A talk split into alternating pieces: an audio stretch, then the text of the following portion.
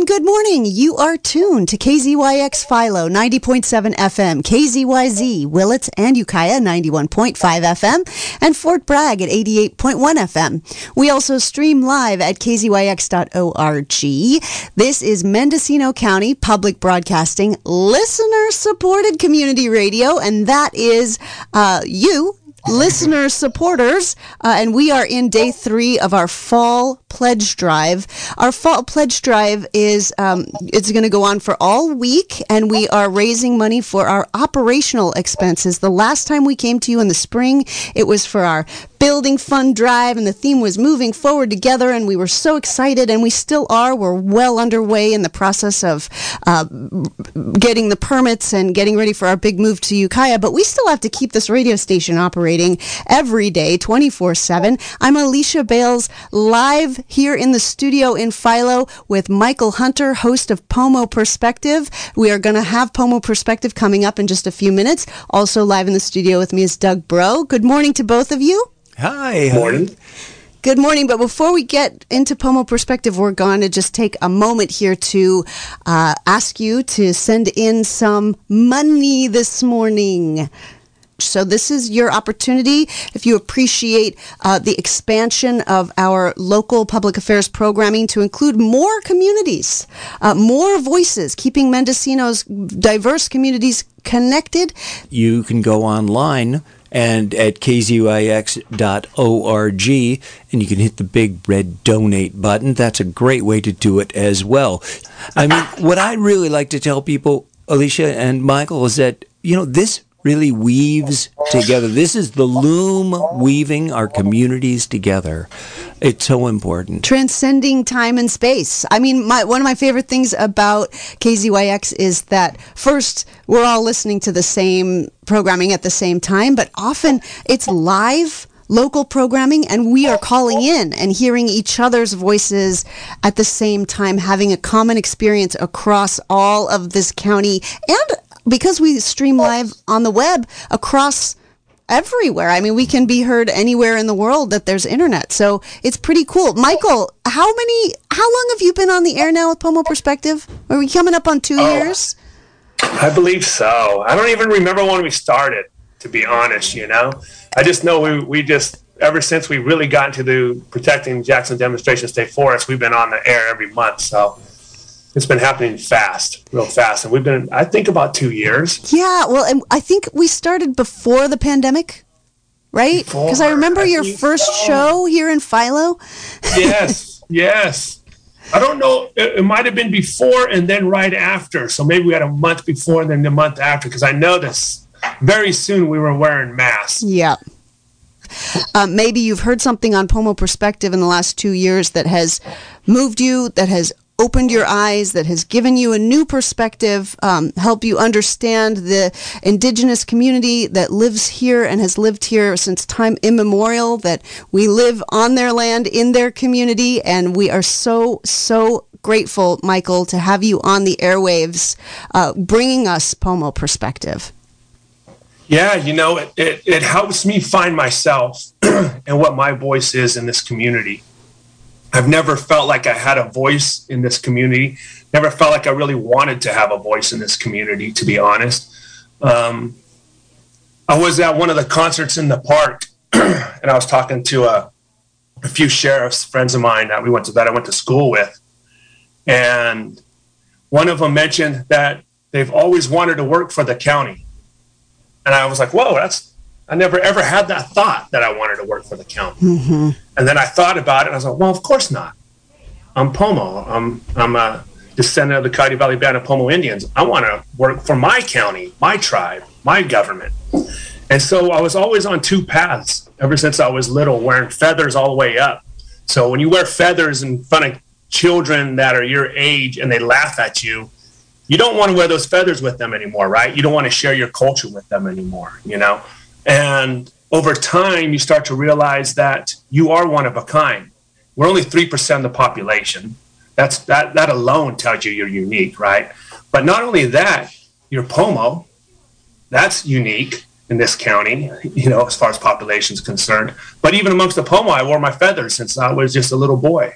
I was I was taught it. You know, I, I picked walnuts with my grandmother. So I've I've done all all the things that we've done, and uh, it would just never it would just never uh, never like like they never crossed paths with with the community so much, other than playing basketball for the high school and college and those things.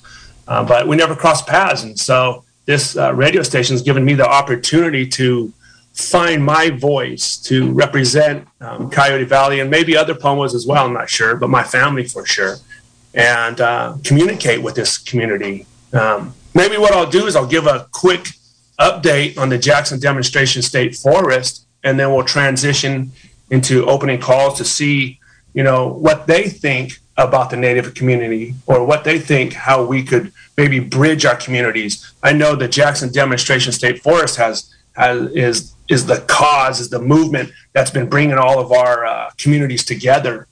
And we call it Pomo Land Back. And that's kind of our slogan. And but what it really is, is the environment bringing us, our county, our community, our residents together and the tribes together for the first time and um, for a common cause in this county. And that's to save our forest from Cal Fire Forestry.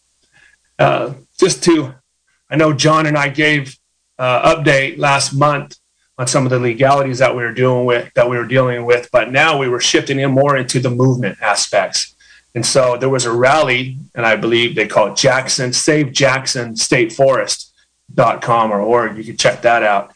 And they hosted a rally. My mom was there, and we brought some drums and uh, it was my first time attending a rally since we started negotiating with secretary crowfoot from was the this the, Sacra- the one in sacramento yeah on the 28th mm-hmm. right and they pulled it off and i was like whoa they had a lot of people. And you know just so you guys know we're we're not out there being you know wild. We're out there enjoying ourselves. We're singing. We're conversating. The community that we're we're uh, you know that that we're creating, I guess, the community that we're creating is engaged in one of the most important issues of this time, which is the environment. And it's not just people out there that don't know what they're doing.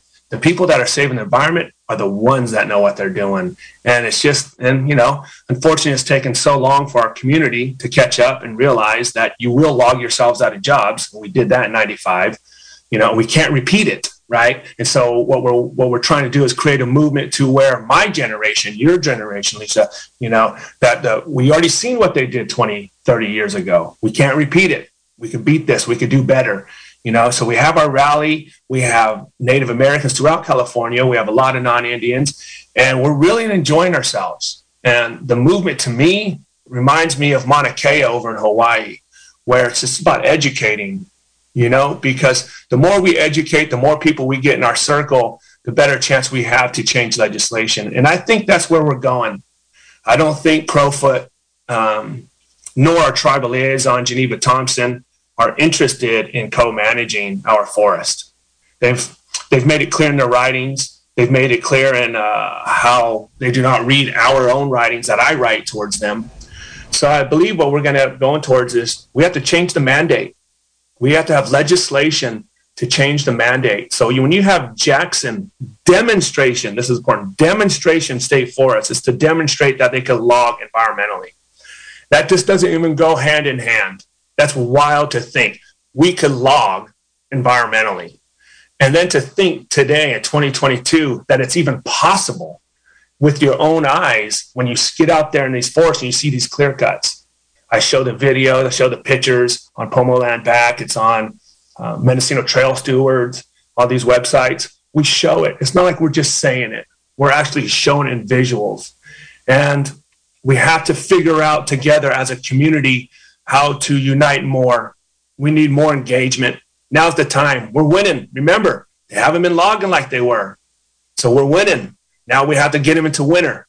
So now's the time. We need you guys' involvement, engagement you know and going back to uh, the fun fundraising we're doing this gives us the opportunity to share what we're doing the movement that we're doing with our community in hope that you get more involved with us michael i am really moved and also curious about what you said at the beginning of the show about never feeling like you even wanted to talk to this community. And um, in, in general, you know, being Pomo and feeling ridiculed from the time you were a child for for wearing your feathers, um, and not really feeling like it was some place that you wanted to engage. What changed for you, and how ha- how has it changed um, using the radio and being on the airwaves of the community radio station and engaging in these larger conversations with with this community? Has it changed your perspective at all? Has it changed how you feel, or not? Well, that was a lot to unpack. Um, you know, I was ever since I was in all the way up from junior high. I was I was jumped by many white people.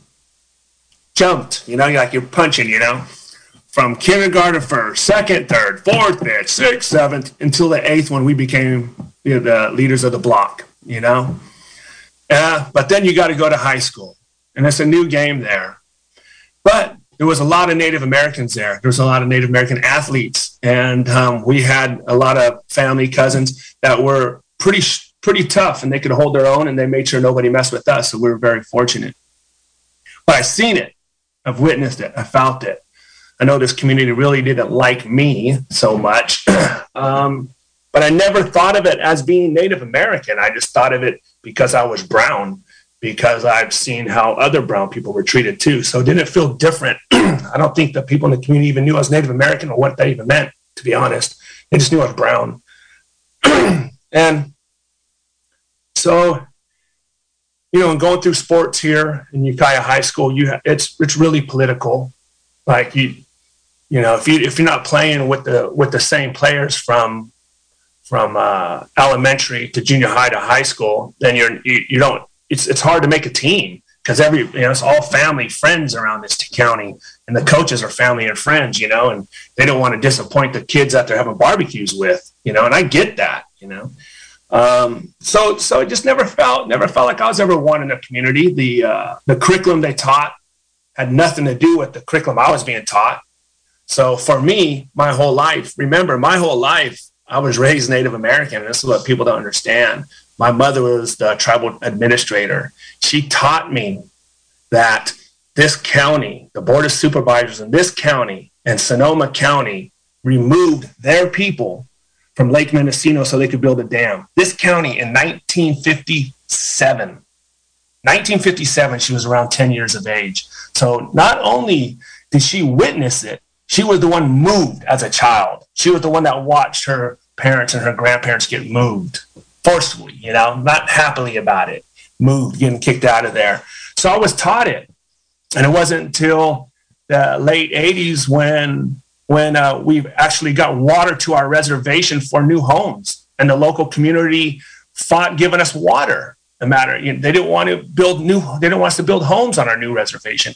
And our old reservation was lake mendocino. It just you know so i was in a whole different world than anybody else in ukiah. Just a whole different world and so when my worlds met, uh, collided, or or interacted, when my when our worlds interacted, I didn't understand theirs.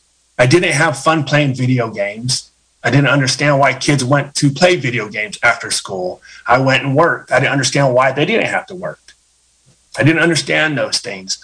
All I knew was I had to, and I wanted to because my it was my father's business. I wanted to help him. I wanted to help my mother pay for bills. You know, she couldn't really afford clothes for me. So I had to make sure I worked in the summer to help.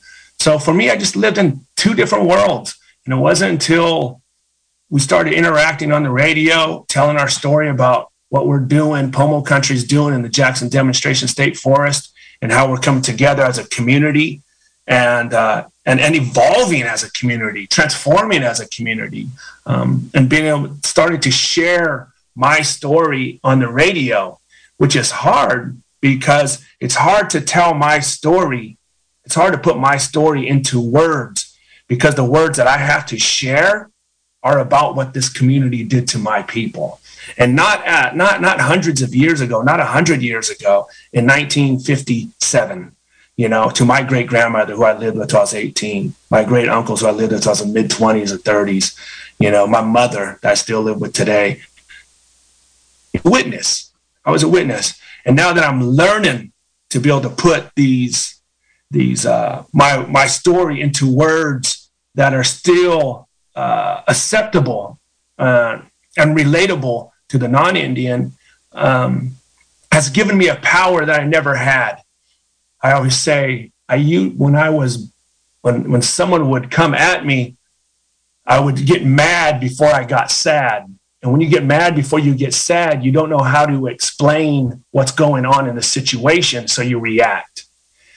Now, I know how to become sad first and realize the reality that these people just do not know my story because they were never taught from their grandparents or their parents in their schools. And I'm not talking about these state schools where we get shipped off. Talking about junior high, Ukiah High, Mendocino College, all the way up. The curriculum for Native Americans is absent, and the curriculum for their own people is obviously it's prevalent. So now I feel like it's my duty to figure out a way to connect with this community so my people are also remembered in Mendocino County. And that's why I take a lot of video. That's why I put up websites. That's why I interact with the community now. And that's why I'm on the radio, because I want people to understand that I have a unique story and I'm capable of sharing it in a way that will engage the audience versus turn the audience away. That's what it created for me. I'm still evolving. I'm figuring it out. Last night I was up all night trying to figure it out, you know? I'm trying to figure out my life every every night before I go to bed so I can start the morning ready. You know. So yeah. Boy, uh, I feel that. Well, what do you think about that? Oh, well, I mean, I think I, I mean the first thing I think is that you are the tribal chairman of the Coyote Valley Band of Pomo Indians. So not just, you know, not just you have ideas, not just you have stories, but you uh, also have a degree of political power and leadership where you are building these things in your community. And I know that there's currently um, a Pomo language class at the high school now, taught by Buffy Schmidt, which is incredible. And you're doing Pomo pathways at the college, and so it's um, these ideas and these uh, stories that you have. You're also turning into tangible programs. I don't know if you're involved with Buffy and the the high school one, but certainly with Pomo pathways at the college, um, you're making these things a reality that are accessible to Pomo people across our community, and also making sure that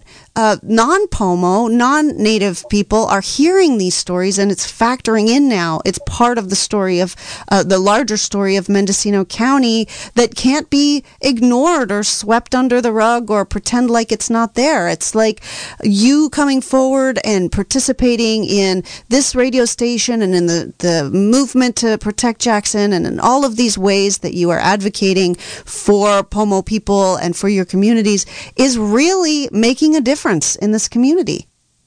You know, I have to give some credit to uh, to in high school, in junior high, I had a vice principal, and his name was Mr. Campbell, an amazing man that realized that we just had a different way of life, and he recognized it, and he always made sure there was a pathway to success for us. Our principal at that time did not the principal actually called me in. He, he would go, I was thinking of this story last night. this is junior high, eighth grade. I did pretty good in grades. You know, I played basketball, did all that stuff, so you have to qualify. This, uh, the principal would call every student in that was graduating. And I'm, so first time, you know, he ever really showed some interest in me. So I show, other than trying to discipline me, but I've never been suspended. And the, he sits down and meets with me and says, well, Michael, I was a smart butt. You know, I mean, I, don't get me wrong. I w- I wasn't trying to accept what they were teaching me, and so to their minds, I was I wasn't engaged, and they were right. I wasn't engaged because I was learning history from my great grandmother. I didn't need to learn theirs, you know. Other than reading and math, I should have did more than that. But he tells me, "Hey, uh, so you're graduating, and you've never been suspended before." I said, "What'd you say?" And he says, "You've never been suspended." I said, "You called me." And remember, I, I, had a smart mouth, but I was a grown boy at eighth grade. I was already, you know, I was I was working a lot by then. you know, most people weren't working by eighth grade. You know, so I was a man making money and helping my mother out. And I said, "So you called me in here just to tell me that I've never been suspended before. You don't think I know that? I said, Well, see what you could do. I'm sure you'll try to do something about that. I got up and walked out in eighth grade. I didn't care, you know, really didn't care. I didn't value his opinion. And no more two weeks later, I got suspended and I couldn't believe it. Yeah, right. So I did get detention a lot. You know what I'm saying? I had detention after school, detention all the time. Yeah, I did too. I wasn't into the system. I didn't think you should be inside a room in the middle of the day when we should be playing. So I was late from recess and breaks all the time. You know? Yeah, right. I was normal. That's what I've seen. Exactly. They to tell me I was. And uh, I missed, I got real sick and I saw I, I didn't make it to after school uh, after school detention, and I told the teacher that had it, I said, "Hey, I'm real sick, but I don't want to get in trouble." Is it cool? You know, he said, "No, go ahead, get on the bus, make it hurry, go real quick." I said, "All right." And I got suspended before I came back. I got a uh, a call. I was like, "What? I guess I got suspended." And so then when I went back, I didn't get to go back to school after like Friday or Monday, and I went and asked Mr. Zawicki at the time. I said, Hey, man, what are you doing suspending me? I asked you if I could get on the bus and go home. And he said, What? You got suspended? I was writing you up again for not coming for the last two days. And I was like, I've been suspended. And he went and tore the principal up, let him know what he felt. And I stood there and watched. And that was one of my greatest moments, you know, have another teacher stick up for you when they know they're wrong. So it was worth it. It, it matters. It. Yeah, it matters. Yeah, it matters. And that was a story for me. You know, I was I was either beating the system because I didn't want to be involved in their system, or, you know, I was getting disciplined for beating their system. you know, it's funky. It's funky. But that was the life. That was my life. You know, I'm sure there are many, many others, whether you're Native American or not, have dealt with these kind of things, you know. And what I've come to just realize is at the end of the day, we're all in this together. We, we just have no choice, you know, and if people don't understand by now that Mother Earth, the earth, the dirt you walk on, the trees you see, the water you drink, isn't what created us as humans, like really created us, not apes, not God. You know, those are things we pray to maybe and get some more um, good energy to help us move on, do good things. But you're created by science, man. You know, we're created.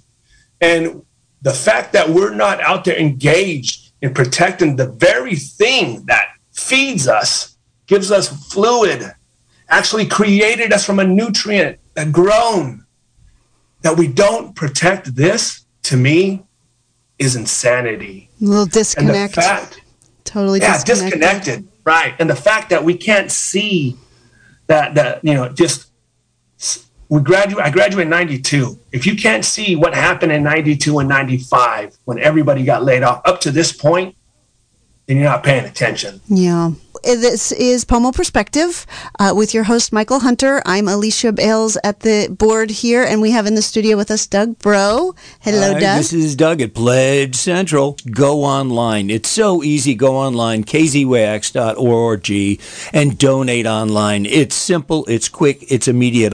This show alternates with Mendo Latino, Public Affairs in Spanish, Monday mornings at 9 a.m., and also Good Ancestors and Local Treasures with Corrine Pierce, looking at Pomo arts and culture, which is another show that I never miss. Uh, frequently, I will sit there in my kitchen listening and doing nothing else because I value that program so much. I just sit and absorb Corrine's incredible knowledge, oh, the artists that she brings on. Sometimes oh, she is. Oh. She she she's so great.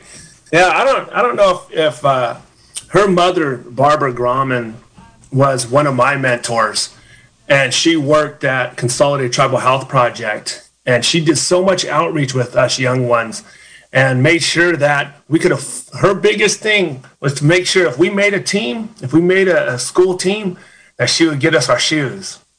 And so she always said, I want to make sure that you guys always have the best looking shoes out there because it matters. And I always thought that. And I always look back and go, man, I had the sickest shoes. I really did. And it mattered at that age. That is, you know? that really does matter to kids too. It really makes a difference.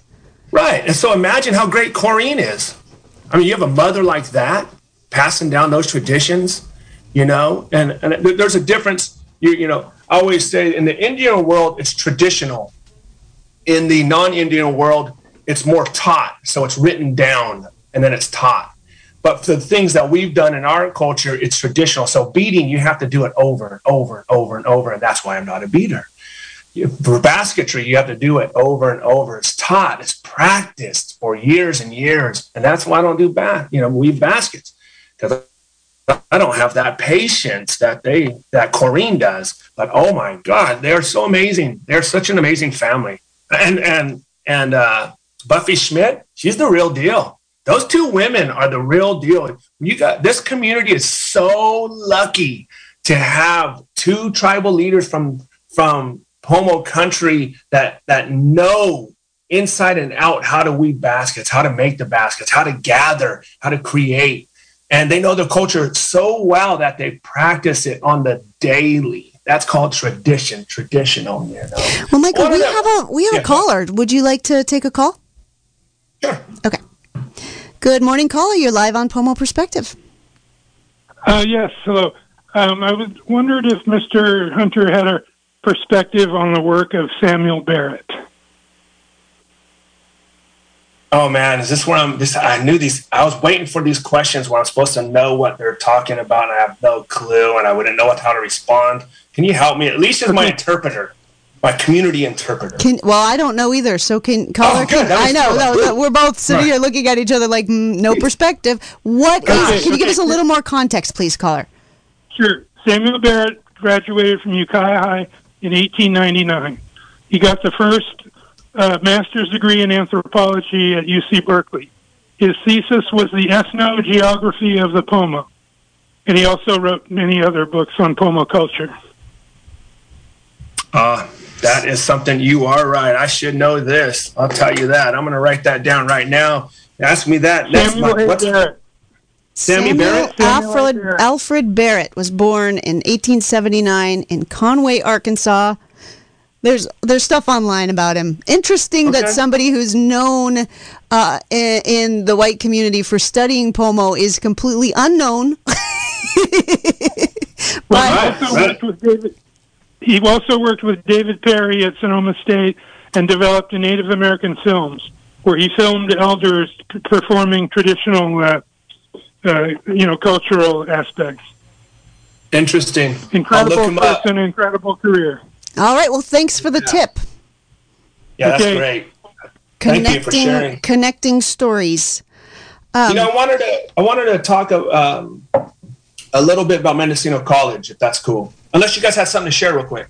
We have another on air call. Would you like to take it? Sure. Okay. Let's see. Let me press all the right buttons. Hello, caller. You are live on the air.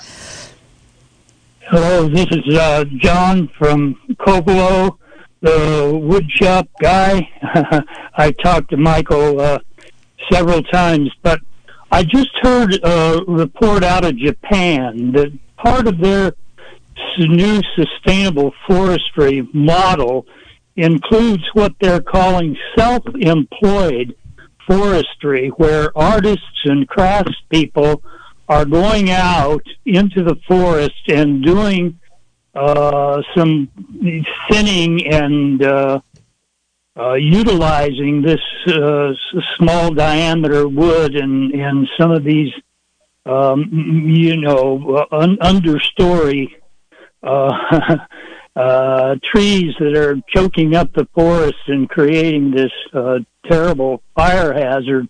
And the thing that they featured was a, a artist that was going out and harvesting birch bark and and making these containers and uh, you know folding it up as origami and and making all of these uh, you know things that could be sold in the marketplace. Uh, but I didn't think anything was as, as impressive as what I've been doing, making furniture out of this uh, uh, fuel load reduction wood. And I just wanted to let you guys know that uh, uh, this self-employed forestry model is being developed in Japan. All right, thanks for the call. It's great, a hopeful vision for uh, what what we can actually create and accomplish, uh, given the circumstances that we're in and the the the shape that the forest is in these days after a century and a few years of devastation logging that's been happening in our community. So thanks for that. All right, you wanted to talk about Mendocino College, Michael? Well, well, I just want to just touch a little bit on what was John is great, wealth of knowledge. He actually makes great furniture, and when he's talking about taking the understory out and making good furniture out of it, he really knows how. I've, I've we've we've know we've, he's got to know me and I've got to know him. I appreciate you, John. And you know that's that's that's the one of the topics that I try to share with the state and Secretary Crowfoot is about the Jackson Demonstration State Forest is a majority of your budget of their budget is spent on staff that is not here in Mendocino County and building roads and logging.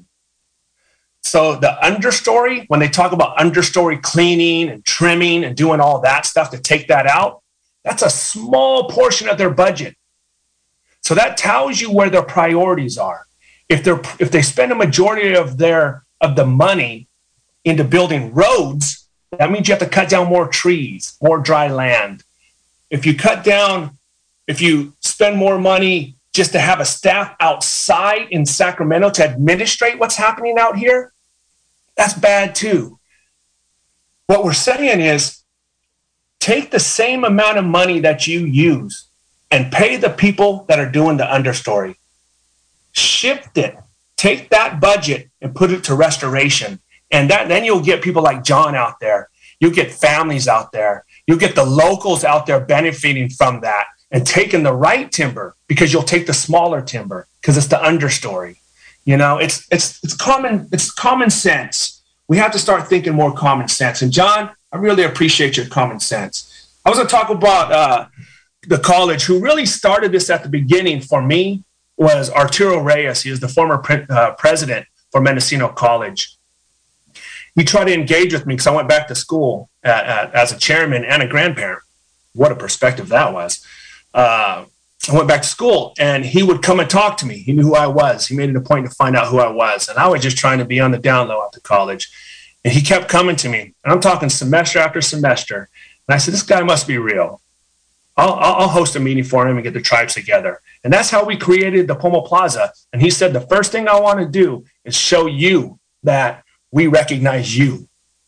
And then that, that's how that was created. So Arturo Reyes really started the the uh, the integration of the school system with our tribe, helped us create Pomo Pathways, funded it, got it to our reservation, and so he, he believed in my vision. He invested in my vision, and he actually executed on the college side. Ever since then, it's fell apart, though. Just so you know, it has. Gosh darn it. Oh. Uh, yeah, the people that are running it, not the teachers and professors, uh, the, the admin side that are running it, they're more interested in championing championing the uh, Pomo pathways than they are interested in making it successful. In operating it. What is Pomo yeah. pathways, just for people who aren't in the know? Right. So when I went back to college, I, the hardest subjects that I took and that were the most challenging before I even went back to college was math and English and public speaking. and when I went back, um, those were the three that I had to challenge myself and I did, and I did it.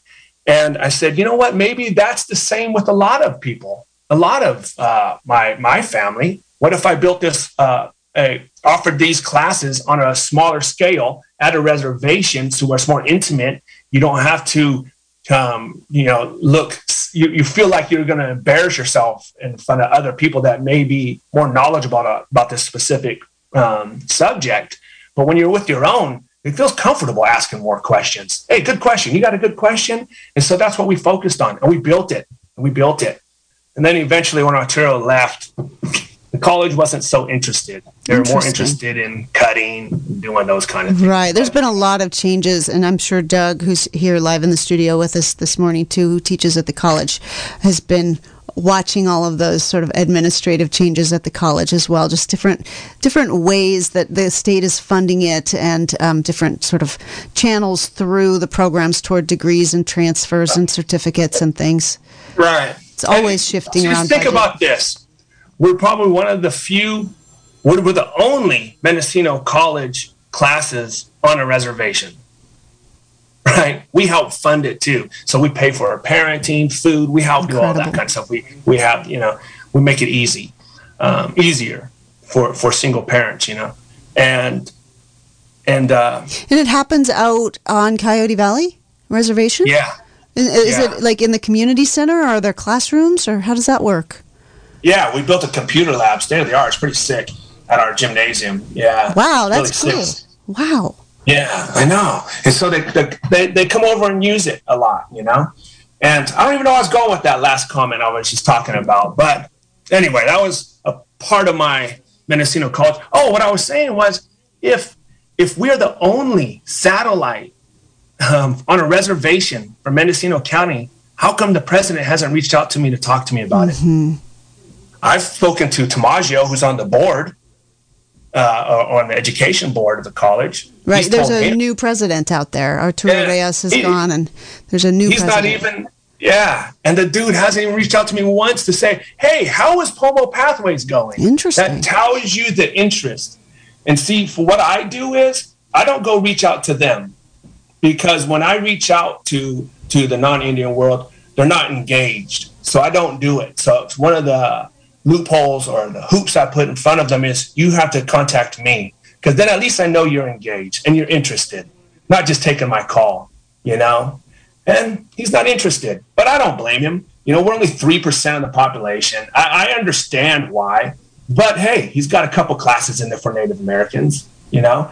I would, if you really want to, if you really want to make a difference, you got to make them core classes. You can't have us as electives. Just think about that. We're an elective we have our brother on the phone with us on now doing a pledge. He, he does ceramics. We're in ceramics. How do you feel about that? Can you give me some perspective on that? Like, how are we in elective with ceramics, but not in the core curriculum, mm-hmm. like English, math, history, geography? Mm-hmm. You know, I mean, we could go on. Yeah. But it's, it's a different perspective, different angle. It's really, uh, it only works if both people are talking to each other collaborating and creating together. It's that, but that's not what the system is. So I'm really intrigued by this um, idea of having the classes at the reservation so that people feel more safe and more comfortable to ask questions and to be present. What's what is the difference? Have you experienced both settings and and, and how is it different? You know, I yeah, for sure I did. Um, I, I attend just I attend a few because I want to see it. You know, I wanted to be a part of it. I wanted to witness. It's something that that I helped create with Arturo. I wanted to, I wanted to see its success. I was in it to win it, and uh, it's beautiful. It's beautiful because there's a lot of there's a lot of uh, Native American single mothers that come up to me and thank me to this day. And I follow them on social media. They follow me. And when we host rallies, they show up because they know how much committed I am in them and in their community you know, so they show that same commitment. It's, it's a beautiful feeling to help people. It's a beautiful feeling. We're fortunate. I'm very fortunate. And that's why I want to know what kind of interaction can happen between, you know, Ukiah and Coyote Valley. You know, what, what, what can we do more? I'm worried about the state of our county. You, uh, I, we see a recession coming. You also see a drought, which means ag's going to start moving north. You also see um, the, the marijuana industry dropped 70%. 70%. I drive around, I'm like, what is keeping this community going? And I'm pretty sure it's probably the county is one of the is the largest employer. And so they probably yeah. keep it going. And you know? and maybe healthcare. Healthcare is big. Yeah. Healthcare is big. But you only have people if they're here to work. Right. And so mm-hmm. that's the county. Then the county people get sick, they go to the healthcare, you know. So I, am worried about it, and I, and I, don't think our leadership is paying attention or has the skills. You know, our leadership hasn't built homes and a casino and a gas station. You know, I just happen to have insight on doing both. So I've built a community. You know, so I've learned I've learned these things, and the questions I'm asking and learning, I don't hear our leadership asking and learning. Because if we're not learning right now and keeping up and preparing for next year or the year after, I think there's something coming and we can't blame the government. We got we can't blame the government. They're paying for everybody here to work. We got to we got to start demanding that our leadership come up with solutions, not going into public meetings and say, "Hey, public, tell me what you think I should do." Mm. You're our leaders. Take leadership. Go out there, learn, study. We, we have to be prepared for the next year or two. And that's what I'm preparing my community for when it comes to water. We're working on, matter of fact, I'll be going out there to meet with a solar, pro, solar professional to build a solar project because I don't want it to be dependent on the leadership in this county. Senator McGuire, Assemblyman Wood, Congressman Huffman, uh, the Board of Supervisors. I don't want to be dependent on these people to make sure that we have enough water, that we are, you know, fire resilient, that we're going towards that. You know, that our economy, you know, we do have other options other than government and healthcare for our economy. Well, I uh, think that that's uh, actually a very common feeling here in our county. We sort of have a strong independent streak. A lot of people living off the grid. A lot of people came here to create a culture that wasn't dependent on the government and that was alternative and independent. And you've got that same streak of independence out at the reservation and among Pomo communities for very different reasons, though I'll right. say very different reasons. But um, yeah, it's one of those things, and I, it's interesting because one of the things that keeps government working is when people hold it accountable. You know, and so the last couple of years since Trump was elected, I've I've struggled myself to sort of understand the balance between engaging with the system and stepping away from the system because you understand its limitations and building alternatives that, that really serve the communities. And I don't know what the right answer is, but I think that your leadership out at Coyote Valley showing um, the way that a government works to truly serve its people to share resources and to build housing and to get the infrastructure to serve the people, to create jobs for the people who live there. I think it's a real uh, example for the government of Mendocino County to look toward about where you know what needs to what a government needs to do. What it what you know why it exists is to serve people and make their lives better. We certainly have a lot of issues here in Mendocino County that people are struggling and suffering um, from you know from people being criminalized from housing from drug use and abuse and from um, you know domestic crime. violence and crime and all of these things, poverty in our county. And you know, you look at communities around us, from Humboldt down to Sonoma, um, and, and, around, and you see, you know, a lot of programs and a lot of advocacy. That you know, sometimes I look around and wonder, what's going on here in the county? You know why why don't we have a strong advocacy network? Why don't we have cop watch? Why don't we have civil liberties monitoring happening in the courts? Why aren't we holding our DA and our sheriff more accountable for the choices that they're making and all of our elected representatives? You know it's like um, you know I again I guess I'm just going off on a riff here because there's a mic in front of me. We're in our pledge drive. We're here with you Michael and we're you know we're doing Pomo perspective this morning. But it, these are just a lot of questions that I ask thinking about. Um, the radio station and the role that, that we play here. It's one of the reasons why your voice is so important to have in this conversation, like I said, as an example of, of what government actually can do, you know, when it's set up to serve its community its, and the people. Well, it's not, it's not as complicated as we make it out to be. Let's, let's water. We all can agree we're in a drought. We could all agree you should probably stop using all the water because if you do, ag is going to move. And what are you going to do with those jobs? It's not, it's not that hard. Quit expanding. Moratorium on logging, moratorium on water. It's moratorium is my new thing. Moratorium, moratorium, moratorium. You know, um, and then you have electricity, right? So solar, well, we're doing it, like I said, and there's there's grants out there for the counties to do these now, but the people in leadership aren't out there hustling for it. They're not working for it. How am I able to do it with the less population than the county is? That's a good question. Go for the same grants. Right. Matter of fact, they have two grants. They get to go after federal and state. We only really get to go after federal. Federal and state, they get to go after. You're telling me you don't have a solar farm yet? You haven't been planning this? Where are you? Where are you right now? You've seen all those money come down for the federal government. Government. How are you not tapping into it to build those resources? Water. Stop using it, or slow down. Or me- measure more. how much you're using. Hey, hey, electricity, solar's the game. That's, we don't have water to build electricity now. So solar's the game. It's not rocket science. And what's the third one? Don't cut your forest any more than you already have because you're creating fires in your backyard. Those are three simple ones. And our leadership cannot step up and say, hey, moratorium on those three things, or those two things, and then do solar. But how, I mean, come on, let's be real.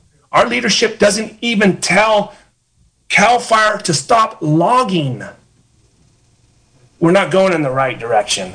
So it's not complicated. It's not rocket science. It's really simple. You see us out there doing it. We're doing it. We're all smart. Our community's smart, and we're survivors. It's just the, it's just it's just um, we have to stop depending on our leadership to come up solutions because they're not going to. All right, we are in the last five minutes here of Pomo Perspective. KZYX.org. You can make a donation right there on the web. Uh, it's real quick. It takes two or three minutes max, and then it's done. Um, we have a hundred thousand dollar goal, overall total goal for our pledge drive. That's what we need for our operation expenses for the next six months, and then we really do. That is the number. We have to make it to that number, uh, and we're so far at twenty thousand four hundred eleven. You've taken us up over the twenty thousand dollar mark this morning. Thank you so much, Michael. And we still have seventy nine thousand dollars to go in the next six days. So let's do this thing. Let's get this momentum rolling. Keep that money coming in for Pomo Perspective and all of the programming here on KZYX. Thank you, Doug. Thanks for being a guest pitcher. We love to hear the voices of more than just the regular crew that you hear every week. So thanks, Doug, for coming in and helping to add your voice to the You to are the so to the effort here. And, right. and you have such a great radio voice, Right. Doug. Gosh. Thank you. I've got um, a, a good friend of mine that um, used to have a wonderful Pilar Duran used to have a, just a fantastic uh, Friday radio program, um, and she uh, when I said that to her one time, she said, "Yeah, I've got a great face for radio."